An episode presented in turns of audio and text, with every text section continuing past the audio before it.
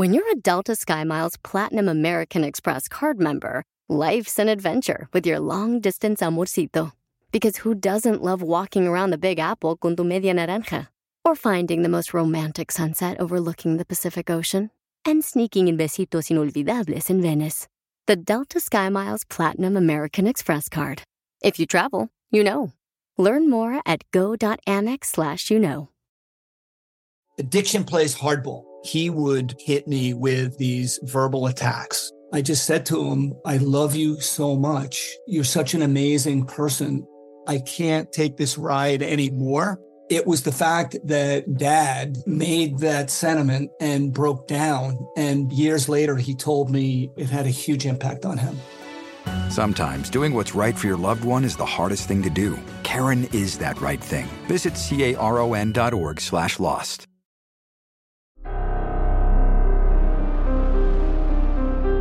En Código Misterio encontrarás temas relacionados con energías, cuarzos, sanaciones, meditación, ovnis, fantasmas, pirámides, misterios inexplicables, culturas antiguas y continentes desaparecidos. Pero también nos remontaremos al conocimiento de nuestros ancestros para vivir una vida más sencilla pero plena. Bienvenidos.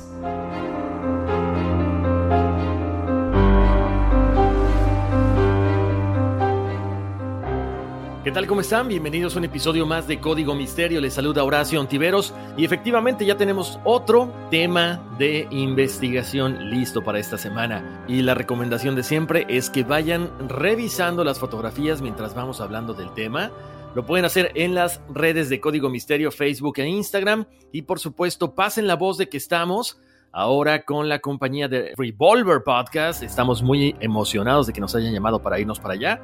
Y los métodos de distribución, seguimos en las mismas plataformas. Estamos en Apple Podcasts, Google Podcasts, Spotify, Amazon Music, Deezer, en fin, por todos lados. Así que pasen la voz de que estamos eh, cada vez creciendo más. Estamos por ahí también participando, no solamente ahora con el Tarzán, el Tarzán y sus jaladas de Radio Láser. También estamos por ahí compartiendo un espacio pequeñito con algunos otros podcasts como el de Piolín, como el de Luis Jiménez, así que bueno, pues un saludo para todos los, todos los que estamos trabajando en esta misma empresa. Por supuesto, muy emocionados, así que le mandamos un gran, un gran abrazo a, a mi buen amigo Jack.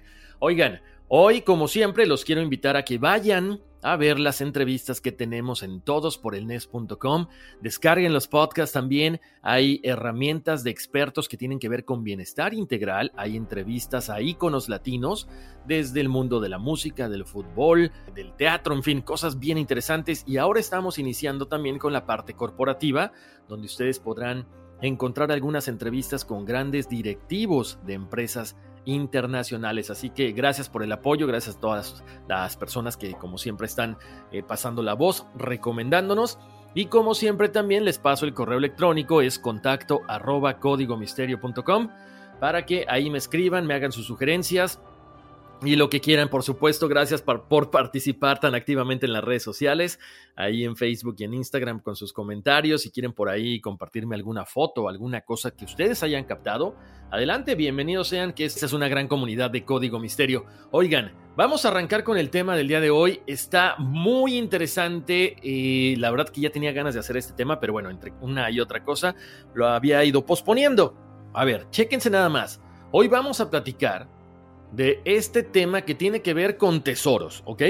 Millones de dólares en oro, toneladas de oro, templos, personajes poderosos, demonios, poder y un anillo que permite hacer cosas inimaginables. A ver, me imagino que ya fueron atando cabos y si no lo habían hecho, ya les voy a decir de qué vamos a hablar. En este episodio de Código Misterio vamos a platicar acerca de el personaje del rey Salomón. Así que iniciemos con Código Misterio con un poquito de historia acerca de este famoso rey que se hace presente en la Biblia. Salomón es hijo del rey David, efectivamente David, el que mató a Goliat, y de Betsabé. Salomón fue ungido como soberano de los hebreos e instruido acerca de sus obligaciones por parte de su padre, en detrimento de Adonías, su hermanastro mayor, quien aspiraba a la sucesión al trono de Israel. A la muerte del rey David, contando con el apoyo de su madre, del profeta Natán, del general Banayas y del sumo sacerdote Sadoc, Salomón eliminó a sus adversarios políticos, en este caso, su hermanastro Adonías y el general Joab, o Joab, e inicia un reinado caracterizado por un largo periodo de paz y de buenas relaciones con los pueblos vecinos, específicamente Egipto, Arabia, Fenicia, Edom y Damasco, durante el cual este país experimenta un gran desarrollo económico y cultural, como lo vamos a ir platicando, porque les decía hace ratito, aquí vamos a hablar de lugares increíbles y precisamente vamos a hablar del templo del rey Salomón, del tesoro del rey Salomón, de este famosísimo anillo que no solamente, para la gente que no está muy familiarizada con este tema, te permite eh, dominar demonios, sino también te permite comunicarte con diferentes seres como los animales. Así que bueno, la seguridad interna que eh, se dio con el rey Salomón fue muy importante, además del control de las vías de comunicación, porque como les decía, fue muy importante para esta región porque amplió la parte del comercio hebreo, especialmente la de los caballos, que desde Sicilia eran transportados a Egipto. Además, a fin de fomentar la actividad comercial, Salomón ordenó construir una flota que tenía su base en el puerto de Ezion-geber, junto a Elat, a orillas del Mar Rojo, y además consolidó el poder político de Israel en la región desposándose con una de las hijas del faraón de Egipto, y con esto se estrechó el lazo de amistad con Hiram primero, rey de la ciudad de Tiro.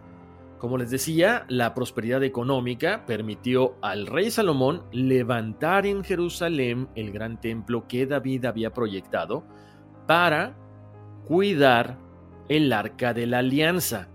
Pero además también construyó un palacio real, construcciones en las cuales participaron muchísimas personas de todas partes del mundo, como albañiles y broncistas de Tiro y carpinteros de Gebal, para lo que se importaron lujosos materiales procedentes de Fenicia. Hacia el final de la vida del rey Salomón, hubo mucha presión por parte de la fiscalía y el problema fue que proliferaron cultos a otras divinidades, entre ellos Astarte, Camos, Milcom o Moloch. Esto porque fue introducido por las numerosas mujeres extranjeras del monarca. Se creó un malestar popular que estallaría durante el reinado de Roboam, su hijo y su sucesor, quien no pudo evitar la rebelión de diez de las doce tribus hebreas. Las únicas tribus que no se rebelaron fueron las de Judá y las de Benjamín. Posteriormente se dividió el país en dos reinos, el de Israel al norte, con capital en Siquem, y el de Judá al sur, con capital en Jerusalén, que, bueno, siguieron llevando una buena relación, pero no tanto como al principio. A pesar de reprobar con dureza la permisividad del rey Salomón para con las prácticas paganas de buena parte de sus mujeres y de considerar la división de Israel como un castigo divino por adorar a estos dioses, la tradición bíblica ha idealizado la figura de este rey, presentándolo, una, como un ser muy sabio, que era muy justo y que además escribió algunos pasajes de las Sagradas Escrituras. También se le ha atribuido al rey Salomón, como les decía, algunas eh, autorías de libros del Antiguo Testamento, como el Cantar de los Cantares, el Eclesiastés, el Libro de la Sabiduría, los Proverbios y los Salmos de Salomón, algunos de los cuales parece que fueron compuestos con bastante posterioridad a la época salomónica. Muy bien, el rey Salomón fue el gobernante más poderoso y sabio de la tierra en su momento. Era rico más allá de la imaginación de cualquier persona. Además, era poderoso, lleno de sabiduría, y él ordenó al viento, pájaros, animales, flores, hombres y genios que lo obedecieran. Todos fueron sus sirvientes. Se dice que su verdadero nombre era Yedidiah, que es el amigo de Dios, pero más tarde se le llamó Shelomó o Salomón, que es el rey de la paz, debido precisamente a este periodo de tranquilidad que prevaleció durante la mayor parte de su reinado. Ahora, no todo es miel sobre hojuelas, ¿verdad? También hay un lado oscuro en la leyenda del rey Salomón. Se cuenta que en el libro de los reyes, Salomón no solamente se limitó a construir el templo dedicado al dios Yahvé, sino que además incitado por algunas de sus mujeres, construyó templos e incluso hizo sacrificios a otros dioses. Y ahí fue cuando inicia el declive del rey Salomón. Incluso hay algunos autores que han comentado que había un trasfondo oscuro para la conocida anécdota del juicio de Salomón, que analizada racionalmente no tiene en realidad mucho sentido para estos escritores. También debemos señalar que la teoría que identifica al dios bíblico de Yahvé, y antes el Atón, adorado por el hereje faraón Akenatón, con Yoxotó o un avatar o manifestación del mismo aprisionado bajo el monte Sinaí, resulta muy interesante para muchos investigadores. Se dice que durante la construcción del templo, el rey Salomón se dio cuenta de que alguien estaba robando piedras preciosas de sus habitaciones. Reconoció que ningún ladrón ordinario podría haber hecho estas acciones y pensó que era definitivamente un espíritu maligno. Pongan atención porque ya vamos a comenzar a hablar de algunas cosas sobrenaturales y precisamente de uno de los artefactos que más se le atribuyen poderes y que precisamente perteneció al rey Salomón, este anillo de Salomón. Después de que se da Salomón cuenta de que algo está pasando y seguramente es un espíritu maligno el que está robándose las cosas del palacio, el rey ora fervientemente a Dios para que entregara el espíritu malo en sus manos para que tuviera un castigo. Inmediatamente su oración fue contestada porque el arcángel Miguel aparece ante el rey Salomón y le dio el famoso anillo de lapislázuli que le permitió controlar a las legiones de demonios. Le daba el poder de convocar genios, hablar con animales, como se los mencioné al principio, y también con las flores. Este anillo se menciona que fue hecho en oro, con un sello grabado en esta piedra lapislázuli. Los escritores árabes medievales relatan que este anillo fue grabado por Dios y fue mandado directamente desde el cielo. Algunas personas afirman que incluso había un pentáculo dentro de este anillo grabado. Este anillo ha sido mencionado durante miles de años en muchas leyendas cristianas, pero también en judías y leyendas islámicas. Para muchas personas también es conocido este anillo como el anillo del pescador, el sello de Salomón y el anillo de Aandalef. De hecho, el arcángel Miguel le comentó al rey Salomón: «Toma este anillo, rey Salomón, hijo de David, el regalo que el Señor Dios te ha enviado. Lleva este anillo y todos los demonios de la tierra, tanto hombres como mujeres, tú mandarás». Algunos dicen que la piedra lapislázuli fue cortada y puesta en forma de estrella de ocho puntas. Sobre ella estaba grabado el sello hexagonal y dentro de él las cuatro letras del nombre de Dios. Armado con el anillo, el rey Salomón ordenó que apareciera el espíritu del ladrón.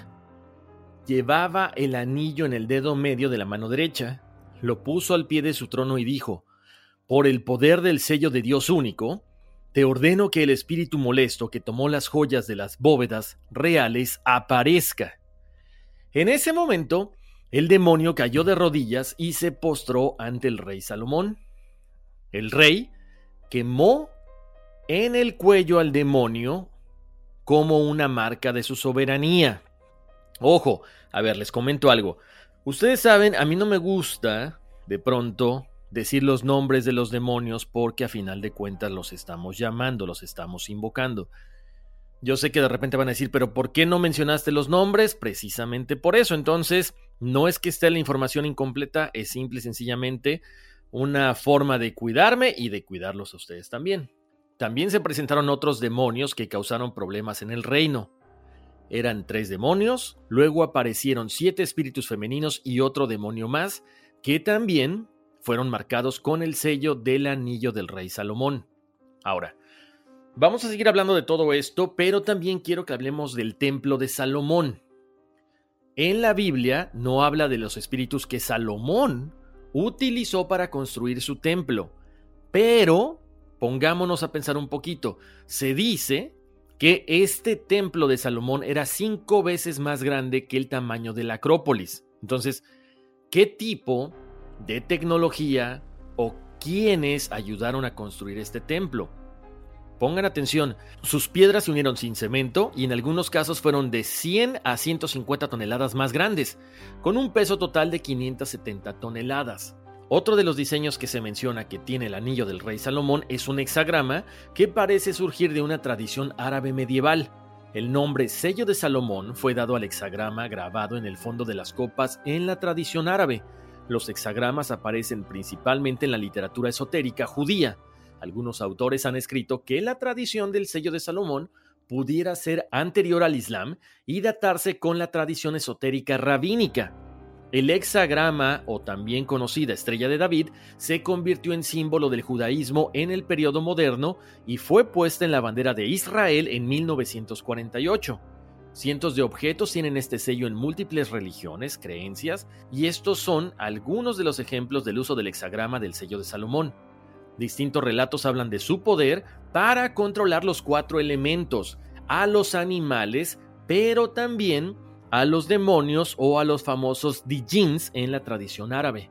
Así que por medio de este anillo había dominado a todos estos demonios, desde el más importante hasta el más pequeño. Una vez acabada toda la construcción del templo, se comenta que el rey Salomón decidió someterlos a un encierro perpetuo.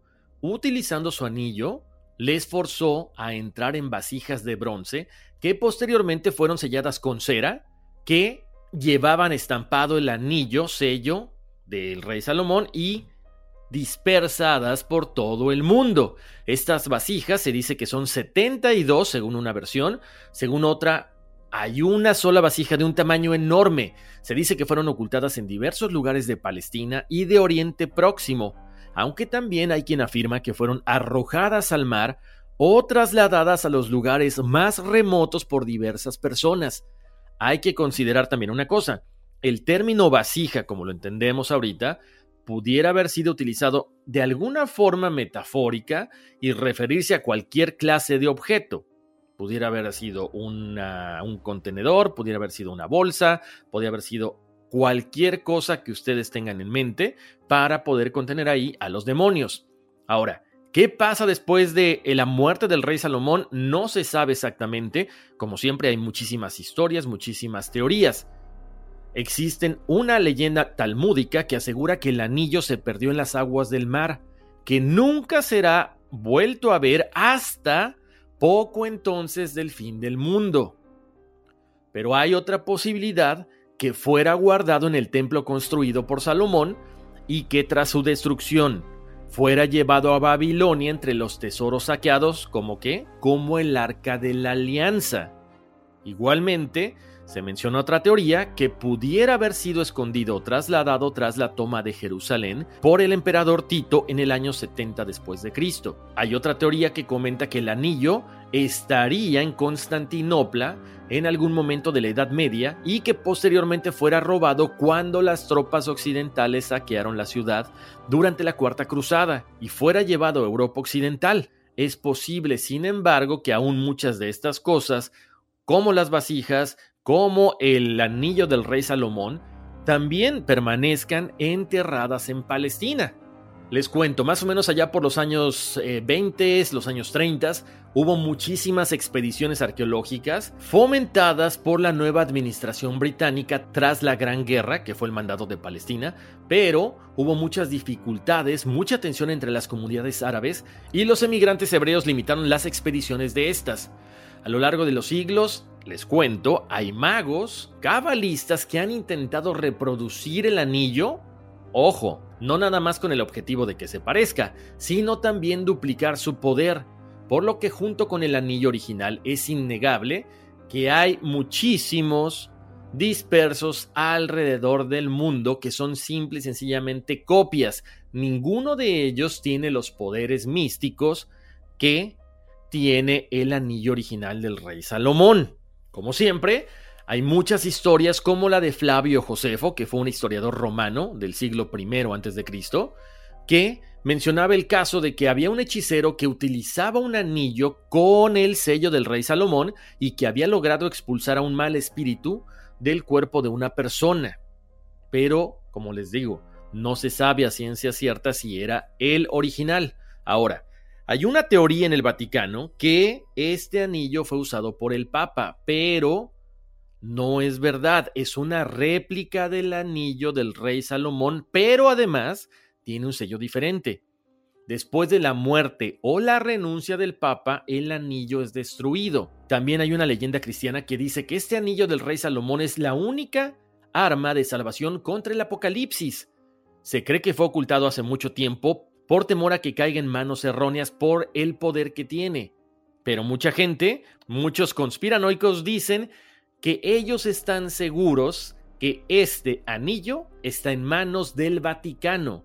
En estos archivos donde están tantas cosas escondidas, ellos dicen que seguramente está ahí bajo la vigilia del Papa Francisco y de toda la policía que lo cuida. Oigan, les cuento, tenemos que hacer una brevísima pausa comercial, pero ya regresamos aquí a Código Misterio. eBay Motors es tu socio seguro. Con trabajo, piezas nuevas y mucha pasión, transformaste una carrocería oxidada con cien mil millas en un vehículo totalmente único. Juegos de frenos, faros, lo que necesites, eBay Motors lo tiene. Con Guaranteed Fee de eBay, te aseguras que la pieza le quede a tu carro a la primera o se te devuelve tu dinero. Y a estos precios, quemas llantas y no dinero. Mantén vivo ese espíritu de Ride or Die, baby. En eBay Motors, e bay motors punto com. Solo para artículos elegibles se aplican restricciones. Meet Stacy. Stacy's on the hunt for a new pair of trendy glasses. Call me picky, but I just can't find the one. Luckily for Stacy, Walmart Vision has virtual try-on. Now she can try on hundreds of frames virtually, then upload her prescription and get new glasses delivered right to her door. Really? Yeah, really. Well, the hunt just took a turn for the better. Buy your next pair of glasses with virtual try-on from Walmart. Welcome to Easy Eye Care. Welcome to your Walmart. Restrictions apply. See walmart punto com for details. It's your time. Join global thought leader, executive producer, and New York Times bestselling author T D Jakes and today's leading culture shifters for an experience unlike any other. At the twenty twenty-four International Leadership Summit, spiritual and business leaders can gain the practical tools they need to maximize their timing for success. With world-class discussions, breakout sessions, and networking opportunities, this is where your dreams turn into reality. Timing is everything, and your time is now. March twenty-first through twenty-third in Dallas, Texas. Register today at this is I L S dot org. Puedes hacer dinero de manera difícil, como degustador de salsas picantes o cortacocos, o ahorrar dinero de manera fácil con Xfinity Mobile. Entérate cómo clientes actuales pueden obtener una línea de Unlimited intro gratis por un año al comprar una línea de Unlimited. Ve a e s punto xfinity mobile punto com.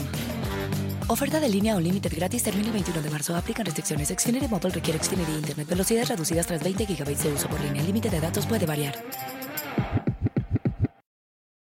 Estamos de vuelta en Código Misterio. Les saluda Horacio Ontiveros y seguimos platicando acerca de toda la historia acerca del rey Salomón. Ahora, esto que les comento acerca del anillo, que tiene poderes, no solamente da eso, sino que también aparentemente da sabiduría. Es como un talismán del que proviene mucho conocimiento. De hecho, hay creyentes que dicen que la sabiduría del rey provino directamente de Dios y mencionan lo siguiente: y se le apareció Jehová a Salomón en Gabaón una noche en sueños y le dijo: Dios, pide lo que quieras que yo te dé.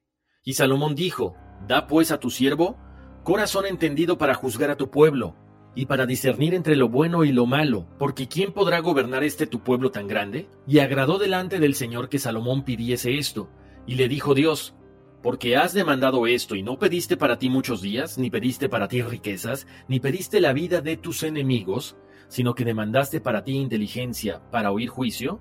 He aquí lo que he hecho conforme a tus palabras. He aquí que te he dado corazón sabio y entendido. Si se dan cuenta, entonces, más que nada, Salomón fue una persona bondadosa y Dios lo premió con el anillo para poder gobernar cualquier tipo de ser, pero también le dio la sabiduría. Ahora, vamos a hablar acerca de un libro de El Rey Salomón. Se le conoce como la enigmática Clavícula de Salomón. Por supuesto, ha llamado mucho la atención a gente que tiene que ver con el ocultismo.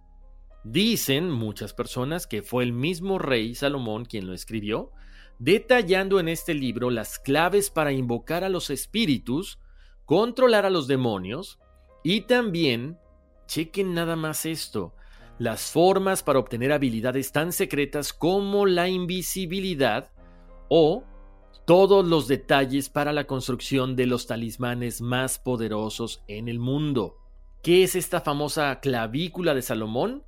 Es un grimorio, o sea, es un libro que contiene hechizos, rituales, hierbas, curaciones, encarnaciones, cánticos, métodos adivinatorios y temas diversos que sirven para guiar a las personas que les gusta el mundo oculto a buscar información.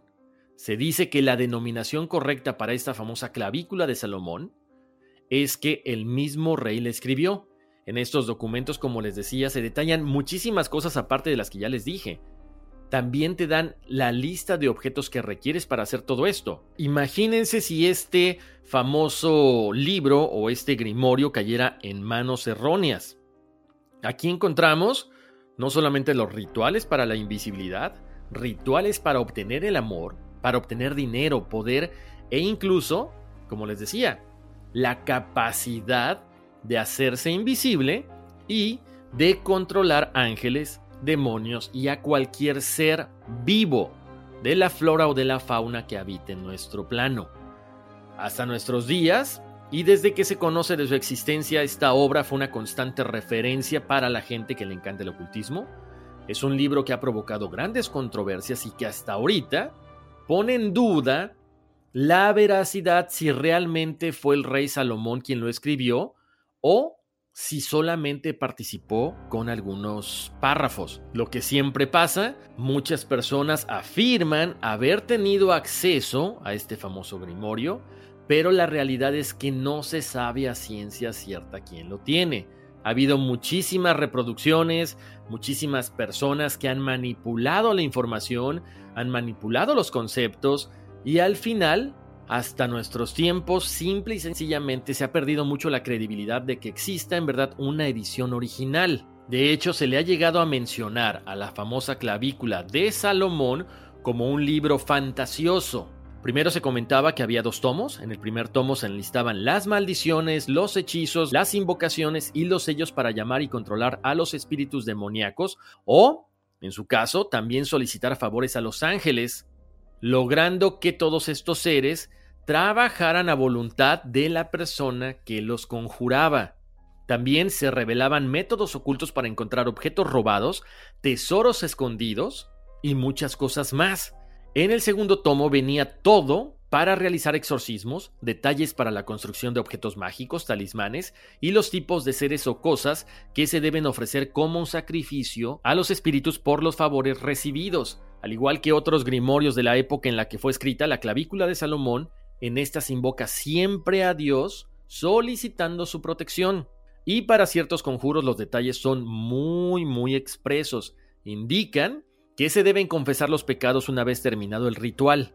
Otro detalle de este libro es la utilización de un alfabeto oculto y la presencia de cierto secretismo utilizando nombres barbáricos, arábigos y hasta nombres derivados de textos mágicos de el Oriente.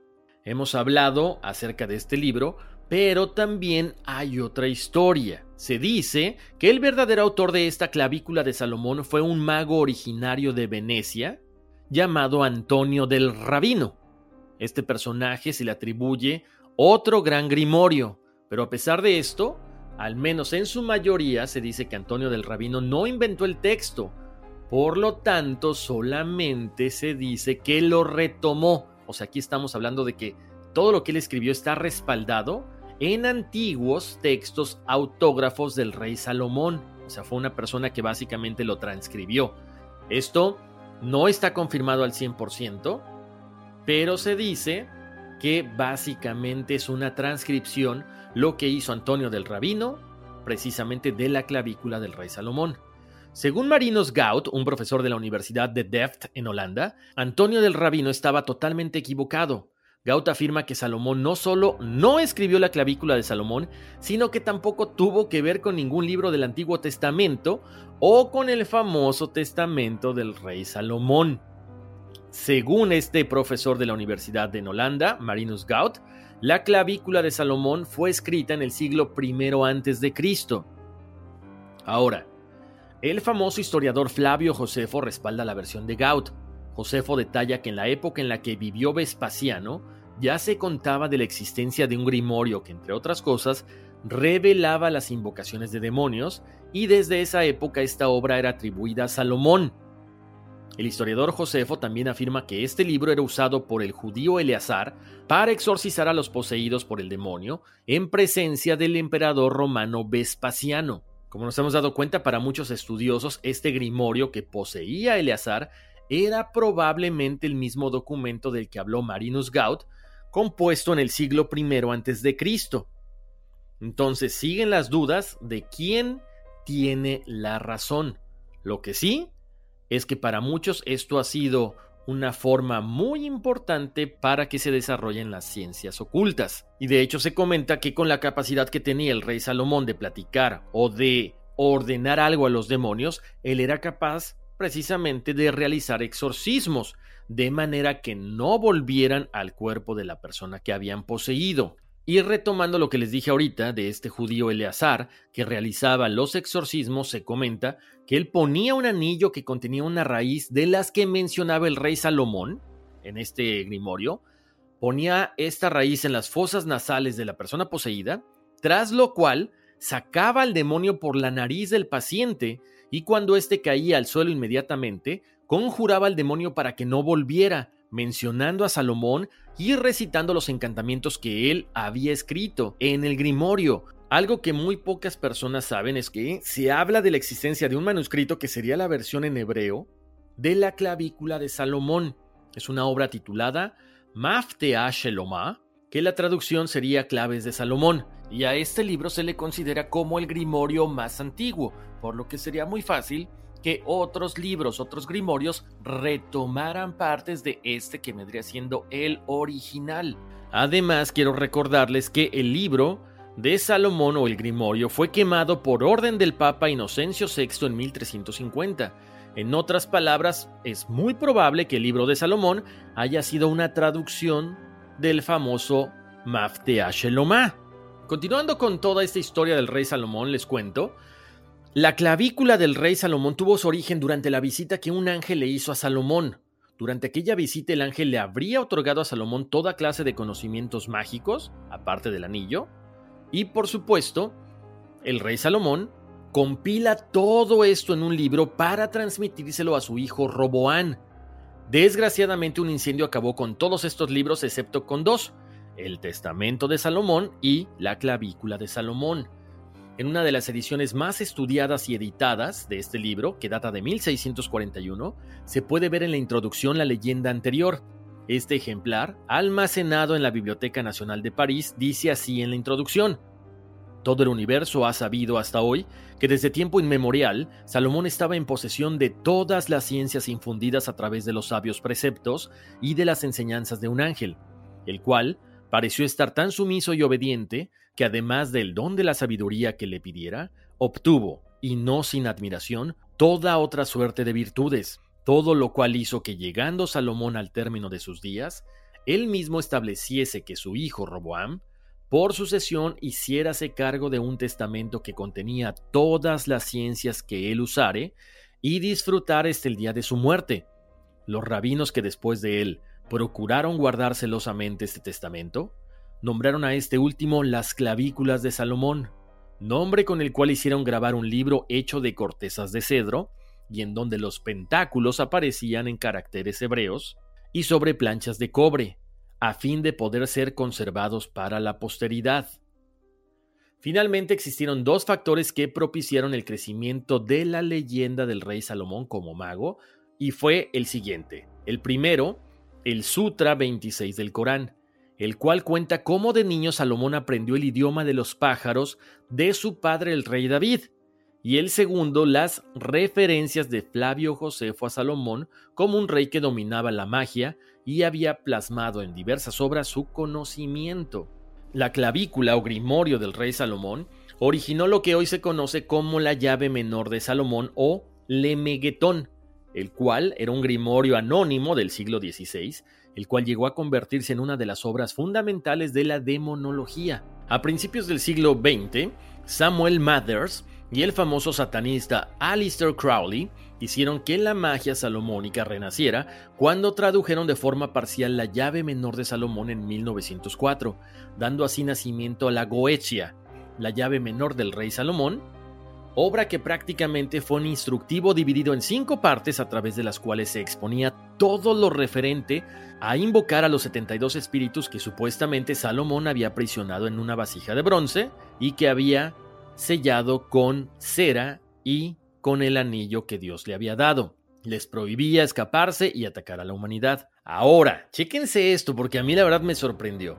No era esto el único poder que tenía el rey Salomón. También se menciona, supuestamente está guardada en Toledo, al menos hasta la invasión árabe, se habla de que el rey Salomón poseía una alfombra mágica.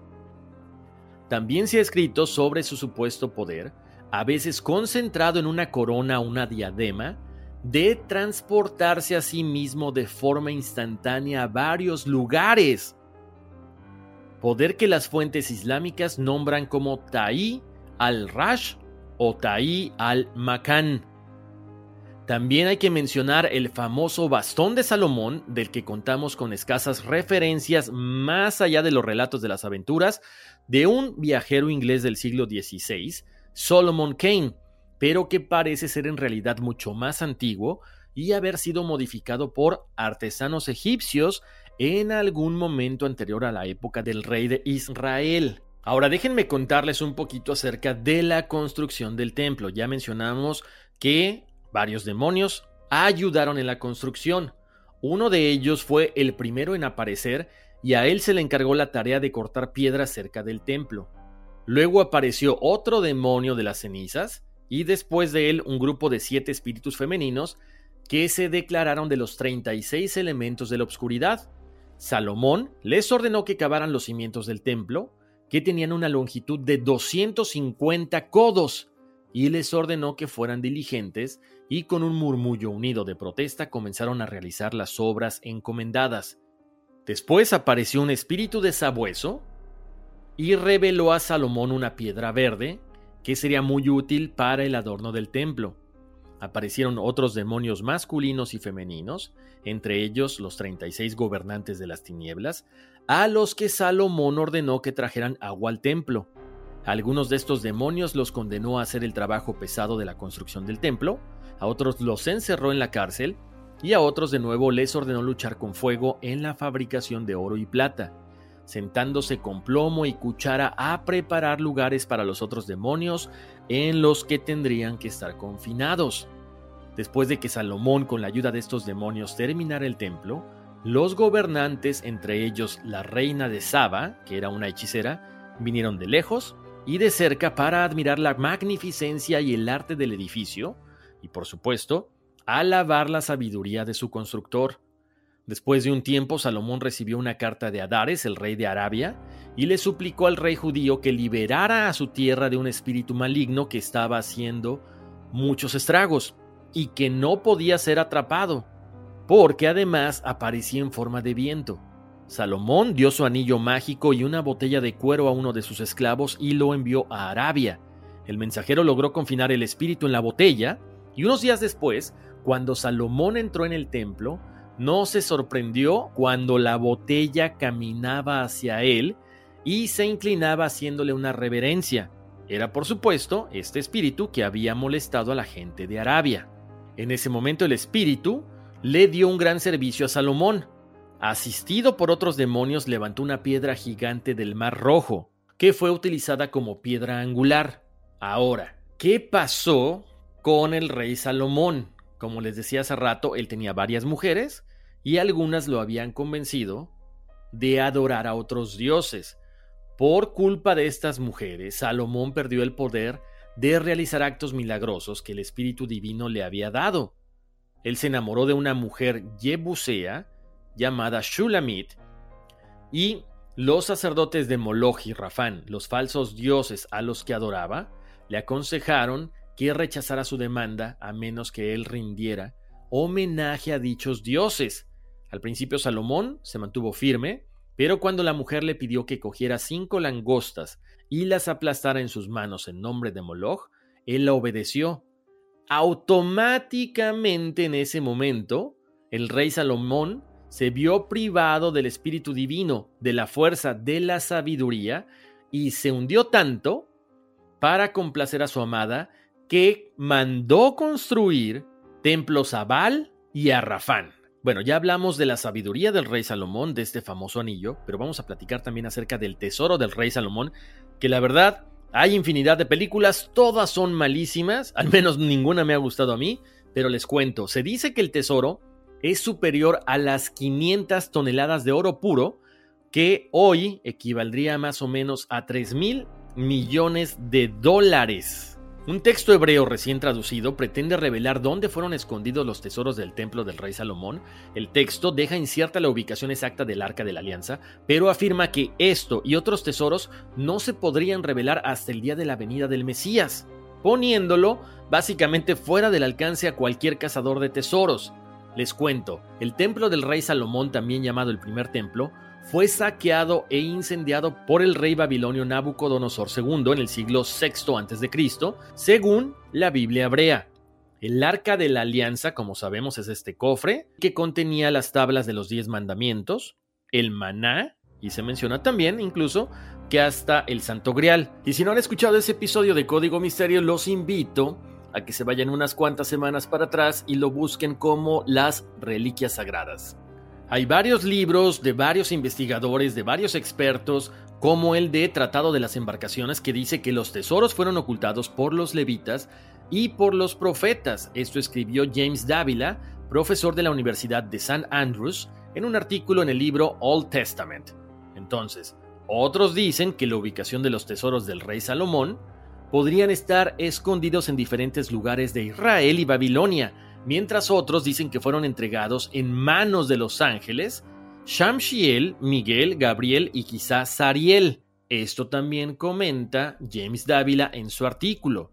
Y ahorita que estamos hablando acerca de la ubicación, esto me recuerda a que hay una historia muy similar en los rollos que se encontraron en el Mar Muerto, cerca de Qumran en Cisjordania. El rollo de cobre hablaba de la ubicación de un supuesto tesoro escondido, pero no hablaba de la ubicación del templo de Salomón. Este tratado describe los tesoros de una forma increíble, porque dice que hay setenta y siete tablas de oro, y este oro era de los muros del jardín del Edén, que fue revelado a Salomón e irradia como el resplandor del sol y la luna, que irradian a todo el mundo. Como les decía, nadie se pone exactamente de acuerdo dónde está el Arca de la Alianza. Hay personas que dicen que fue traída por los templarios aquí a América, a esta famosa isla en Canadá, en Oak Island. Otros dicen que los rabinos mencionan que está enterrada bajo el monte del templo. Otra hipótesis es que los cristianos ortodoxos de Etiopía la tienen en una capilla de la ciudad de Aksum. Aquí hay una duda que mucha gente tiene, que es acerca de los caballeros templarios. ¿De dónde se volvieron ellos tan ricos? ¿De dónde construyeron tantos castillos por toda Europa? Bueno, creen que a lo mejor encontraron precisamente los tesoros del rey Salomón, y también se dice que entre las cosas que ellos encontraron fue, se encuentran, entre las cosas que ellos encontraron está el candelabro de siete brazos de oro y la llamada masona o mesa de Salomón. Se insinúa que parte de este dinero o parte de este tesoro, los templarios se lo entregaron a la corona de Aragón, concretamente a Alfonso segundo, quien utilizó todo este dinero para expandir su imperio. Otra teoría dice que el tesoro original fue guardado en un templo llamado de Júpiter, Capitolino primero de Roma, hasta que los godos conquistaron la ciudad, y fue trasladado de nuevo a Tolosa, capital del reino goda. Luego el tesoro fue trasladado a España, concretamente a Toledo. Ahí no se sabe exactamente qué fue lo que pasó, pero se menciona que quizá fue trasladado a Cádiz o hasta Francia. Otra teoría dice que en verdad los templarios, cuando presuntamente encuentran el tesoro del rey Salomón, lo pusieron y escondieron en una isla muy pequeña en Dinamarca llamada Bornholm, pero otros dicen que está en Barcelona, otros, como les decía, en Canadá o incluso hasta en Escocia. O sea, hay muchas teorías, hay muchas cosas. Lo que sí nos llama la atención es que, bueno, el rey Salomón tuvo el mundo a sus pies. Déjenme comentarles algo. Habíamos platicado de que, bueno, aparentemente el anillo del rey Salomón no se va a encontrar hasta unos cuantos días antes de que se acabe el mundo. Hay un caso muy famoso de un personaje que le, le vende su alma al diablo, que es el caso Josué, que este caso se dio a conocer en el mundo entero por el programa que conducía Juan Ramón Sáenz de la Mano Peluda y que él fallece de una forma misteriosa. Él, un día en su programa de radio, está platicando con alguien, está entrevistándolo y aparentemente esta persona estaba siendo acosado por demonios, pero uno de los demonios le había entregado el anillo original del rey Salomón. Entonces, nunca se ha sabido si esto era cierto, si esto fue solamente una cuestión inventada, pero lo quería traer a colación. No quiero entrar mucho en el, en el caso porque ese sería otro episodio de Código Misterio, pero bueno, esto fue más o menos que les gusta como en el dos mil dos. Pues estamos hablando que eh, hace veinte años o diecinueve años alguien podría haber estado usando este famoso anillo del rey Salomón para controlar demonios, para controlar espíritus. En fin, como siempre ustedes tienen la última palabra. En esta ocasión no les recomiendo ninguna de las películas que he visto del Tesoro del Rey Salomón, pero si ustedes tienen alguna que me quieran compartir, con mucho gusto lo pueden hacer escribiéndome en las redes sociales de Facebook y de Instagram. Estamos ahí como Código Misterio. Como siempre los invito a descargar en cualquier plataforma de audio todos los episodios. Como les digo, siempre un episodio nos lleva a otro, ¿no? Hablábamos del rey Salomón, de repente hablábamos de, eh, de los caballeros templarios, hablábamos de tantas, tantas cosas que como siempre van unidas, van una de la mano de la otra. Quiero escucharlos, quiero leerlos, déjenme sus mensajes, escríbanme a contacto arroba código misterio punto com. ¿Tienen alguna sugerencia? Por supuesto, siempre son bien recibidas. Mil gracias por su atención, les mando un abrazo muy grande, les mando bendiciones y vámonos, que aquí espantan. Want the same expert advice you get from the pros in the store while shopping online at discount tire dot com? Meet Treadwell, your personal online tire guide that matches you with the perfect tire for your vehicle. Get your best match in one minute or less with Treadwell by Discount Tire. Puedes hacer dinero de manera difícil, como degustador de salsas picantes o cortacocos, o ahorrar dinero de manera fácil con Xfinity Mobile. Entérate cómo clientes actuales pueden obtener una línea de Unlimited intro gratis por un año al comprar una línea de Unlimited. Ve a e s punto xfinity mobile punto com. Oferta de línea Unlimited gratis termina el veintiuno de marzo. Aplican restricciones. Xfinity Mobile requiere Xfinity Internet. Velocidades reducidas tras veinte gigabytes de uso por línea. El límite de datos puede variar.